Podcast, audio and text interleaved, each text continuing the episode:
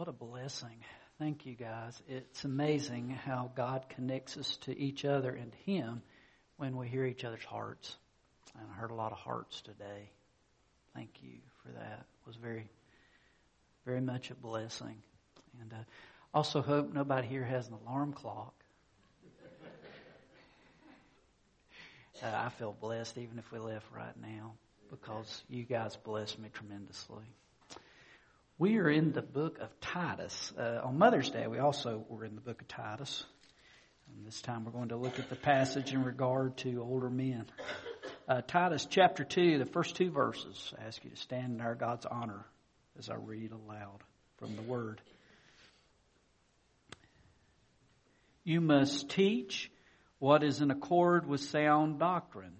Teach the older men to be temperate, worthy of respect, self controlled, and sound in faith, in love, and in endurance. Let's pray. Father, we thank you for some examples of men who loved. As we look at your word, I pray, Father, you would remind us to be such examples, God. That you might just work through us, that we might leak Jesus. Thank you, Father, for allowing us to be together. In Christ's name we pray. Amen. Van Morse writes about three sisters, 97, 94, and 92. The 97 year old sister was taking a bath and then she yells downstairs, I can't remember if I'm getting in or I'm getting out. And so the 94 year old sister comes to the stairs, gets halfway up the stairs, and she says, I can't remember if I was going up or if I was coming down. And so the youngest of the three, the 92 year old sister, said, Wow, I am so glad I have not completely lost my mind and memory yet. Said, but you never know when that could occur. Knock on wood. I'll be up there as soon as I answer the door and see who's there. The truth of the matter is, we're all headed that direction if God allows us to live that long. And yet we live in a culture that is in constant denial wanting to stay young, wanting to look young, wanting to dress young, wanting to sound young. It's a hundred billion dollar industry in the United States to have this facade of being young. And yet the Bible does not look at age as a curse as growing older is something that should be avoided at all costs. In Psalm 92:14, the psalmist talks about bearing fruit in old age, still being active, still being productive. In Psalm 37:25, the psalmist says, "I was young, now I'm old, and I've never seen the righteous forsaken by God." Matter of fact, in uh, Proverbs 16:31, it talks about those who walk with God that their gray head is a crown of glory a, sign of respect, that they're to maximize their wisdom, maximize their experience for God. In a culture that refuses to act its age, the Bible commands us all to act our age and to be proud of that age. Um, back at chapter 1, as it ends, we get a description of where the believers lived on the island of Crete, describing these people.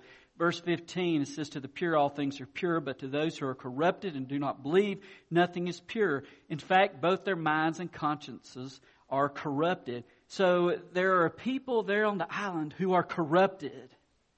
They claim to know God, but by their actions they deny Him.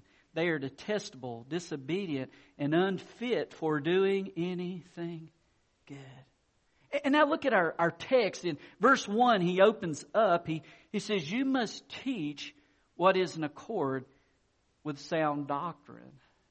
So it's like he's going to open the chapter and suddenly he's going to hit us with, let me tell you the content of doctrine that you need to learn so that you have the facts, so that you have the artillery in your mind. But he goes on in a is teaching and he doesn't focus on belief, he focuses on behavior. He focuses on what kind of example they are to be. He says here, sound doctrine. The word sound, it's from the word we get our word hygiene. In other words, a clean, pure doctrine, a clean, pure way of life to be a type of influence that is for God. He goes on in the chapter, he discusses anger, immorality, immaturity, gossip, substance abuse, laziness, uh, keeping priorities, dishonesty, disobedience, backtalk, innuendo, stealing. And he comes down and he gives some very clear principles about not just the content of our doctrine, but the character of who we are in Christ Jesus. Now, uh, I have to deal with this. Talking about older men, so who's old? Well, according to the Greeks of that day, uh, consider anybody 50 and older. So I'm old. 53, so nothing personal. I didn't say this. This comes from the scripture as Paul speaks, uh, if you're over 50. But let's look at these uh, quickly here. The first of these traits that are discussed. He says, Teach the older men to be temperate. The word speaks about being a, a man who's serious about his faith.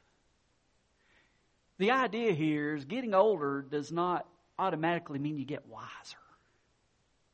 It's not just your chronological age that makes the difference it's not just the length of your walk, it's the strength of your walk.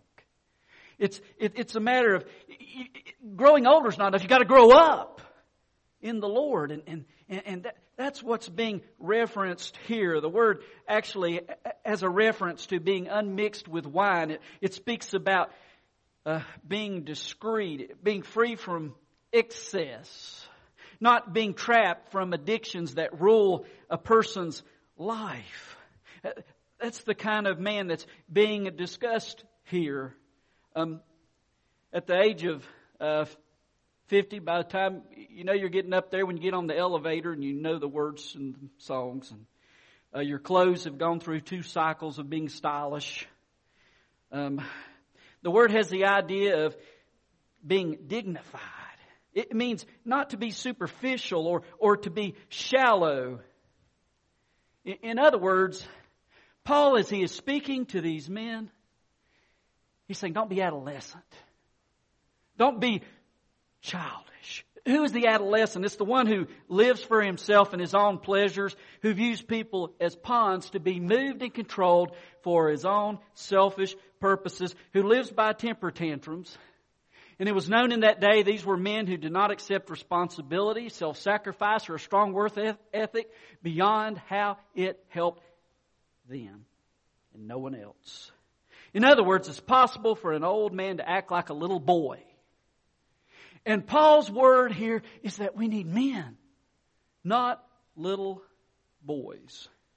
Little boys are all about their own shallow reflection. It's look at my clothes.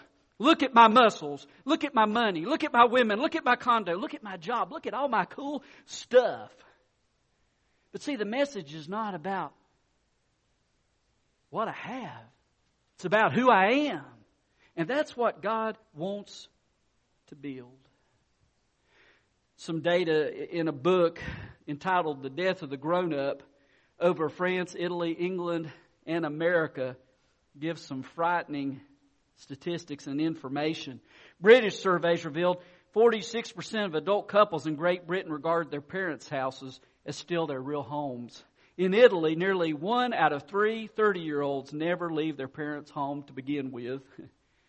In fact, uh, there was a case in Italy that especially caught my attention about a father being successfully sued because he was considered by his 30 year old son to have to be financially responsible so that he could continue to enjoy his own personal goals and ambitions. You see, more adults in America in this study, 18 to 49, now watch the Cartoon Network than CNN. Of course, that might say more about CNN, I don't know. But uh, the average video gamester in 1990 was not 18, today he's 30. The National Academy of Sciences back in 2002 redefined adolescence, that period of time between the onset of puberty and adulthood, it, it redefined it between 12 and 30. And a more recent study has, has moved it from 12 to 34. One author wrote, Our civilization has a near religious devotion to perpetual adolescence. The last thing you want to be is an older man. Now we even are in a time where adolescents are fathers of adolescence. Temperance. Secondly, self control. He says, teach the older men to be self controlled, worthy of respect. This is talking about a soundness of mind and a soundness of thinking. This is talking about a person that wakes up and says, God, I need you today. God, I need to know how to walk. I need to know what to say. I, I need you to enter my life, Lord. As Paul said, I have been crucified with Christ and I no longer live, but Christ lives in me. The life I live in the body, I live by faith in the Son of God who loved me and died for me. You, you see, it is that picture of, God, I want to grow up in the faith. I, I want to think straight. I want to think biblically. They're old enough to know that sin promises more than it can produce. That money alone does not bring happiness, as it says in Proverbs 23, 4 and 5. Hey, don't chase after getting rich. Cast but a glance at riches, and they're gone. They're like an, and it's there for just a moment, sprouts wings, flies off like an eagle. It, it is a picture of, of knowing through the years that sickness and suffering come and life is fragile, so relish every moment. And then he tells us to be sound in faith, to be sound in love, and to be sound in endurance. To be sound in faith describes their personal relationship with Jesus Christ. Be a real man who has a heart for God, not just a church person, but a Christ person. Be that kind of man to lead. I thought of the song I love so much. Tis so sweet to trust in Jesus and to take him at his word, just to rest upon his promise and to know thus saith the Lord. Jesus, Jesus, how I trust Him. How I proved Him more and more. Jesus, Jesus, precious Jesus. Oh, for grace to trust Him more. I'm so glad I learned to trust Thee, precious Jesus, Savior, friend. And I know that Thou art with me, wilt be with me to the end. Jesus, Jesus, how I trust Him. How I proved Him o'er and o'er. Jesus, Jesus, precious Jesus. Oh, for grace to trust Him more. Matter of fact, I almost got myself in trouble this morning as I was studying this and I started looking on YouTube and found out there must, I don't know how many people have recorded just so sweet to trust in Jesus. I've probably listened to four or five different versions. The precious song. Oh, man, sound in faith. All right, next one. I know I got to move on. Sound in love. The, the picture here is He really loves God and He really loves people. it's not some superficial fake thing. He loves, has a heart that's selfless and affection for others. We heard several dads described as selfless. Um, sound in endurance is this third one. The idea is being committed to pursuing relationships no matter the cost. How many today appear to always be looking for a back door, a way out if things don't work?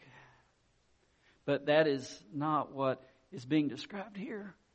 The call is for men who stick it out. And who is their example? Who is our example? Is Jesus. the greatest demonstration of the call of an older man. Through his ministry, what did he do? He demonstrated the Spirit's power, not escaping the cross, but enduring it for us. So he could go back to fellowship with his Father, having satisfied the wrath that comes because of sin, so that we can have a relationship with him All of us who believe in Him, He's the perfect model of the older man, called endurance. Robert Fulghum tells the story of when his daughter was a little girl. She gave him a paper bag to take with him to work, and when he asked what was in the bag, uh, well, she answered, she said, just some stuff. Take it with you, Daddy. When he sat down for lunch at his desk, he pulled out the paper bag and he poured out its contents two ribbons, three stones, a plastic dinosaur, a pencil stub, a tiny seashell, used lipstick, two chocolate kisses, and 13 pennies. He, man, you know, he chuckled, finished his lunch, swept everything off into the wastebasket, and continued his day of work. When he arrived home that evening, his daughter asked, uh, Daddy, where's my bag? The things I really like, I thought you might like to play with them. I, I need them back now, Daddy. Uh, Fulghum says, uh, when I saw, uh, when she saw my hesitation, tears welled up in her eyes. You didn't lose the bag, did you, Daddy? Fulghum said, told her, no, no, honey, no, I'll bring it back tomorrow. So as soon as she went to bed, he goes to the office, starts digging through the trash can and trying to come up with these precious treasures that he has thrown away. Here's what he says. He says, uh, Molly had given me her treasures, all that a seven year old held dear, and I missed it. Not just missed it, I had thrown it away. I went back to my office, dumped all the waste baskets out on the desk. The janitor came in and asked, Did you lose something? Yeah, my mind. It's probably in there. When he found the bag, he uncrumpled it and he filled it again with his daughter's items two ribbons, three stones, a plastic dinosaur, a pencil stub, a tiny seashell, used lipstick, two chocolate kisses, and 13 pennies. He brought them home. He sat down with Molly and had her tell him all over again the story behind every precious treasure in that bag. And then he writes these words. To my surprise, Molly gave me the bag once again several days later. Same old bag, same stuff inside, but I felt forgiven. Over several months, the bag was given to me from time to time to take with me to the office. It was never clear to me why I did or did not get the bag on a certain day. I began to think of it as the daddy prize. In time, Molly turned her attention to other things. She grew up. She gave me the bag one morning and never asked for it back. It sits in my office, left over from when a little child said, Here, this is the best I've got. This is my treasure, and it's all yours. I missed it the first time, but it's my bag now. It's my bag now. Paul is giving the charge. He's saying, Man, you need to learn what is first and foremost, what to keep and what to discard. You need to know what matters for eternity in the lives of the ones our Lord loves and the ones that you love. You need to have temperance and self control and soundness and faith and health and endurance and that love. That's the call. And guys, we're not looking for someone to step in and be that man. Guys, I'm asking you as I ask me, God, make us that man. Let's pray. Father, I thank you for your word. Um, thank you for what we have heard today, God, from your people. And Father, it just puts that ache inside each of us, regardless of how old we are as a dad, young dad, um, middle age or older dad. Father, there's still a heartbeat. Make me that type of man, God. Jesus demonstrated so beautifully what it was like to give it up for others, Lord. I pray that you do such a work in us here at Kingsway, and not just the men, all of us who are your children, God. People need to see Christ, and the way they see that is through your children. So I pray you do that work in us, God. Thank you for a special day to celebrate And we want to listen to your voice, Father. Maybe you've spoken through this service to someone here today who wants to make a commitment to you. Father, may we just say yes to the call of the Holy Spirit, whatever that commitment needs to be. Give us courage to step out and say yes to you. Whether it's to come to this altar and pray, whether it's to make a decision where we stand and sing, whether it's to come before your people to pray and share. Father, we just ask that we would be obedient. In Christ's name we pray. Amen.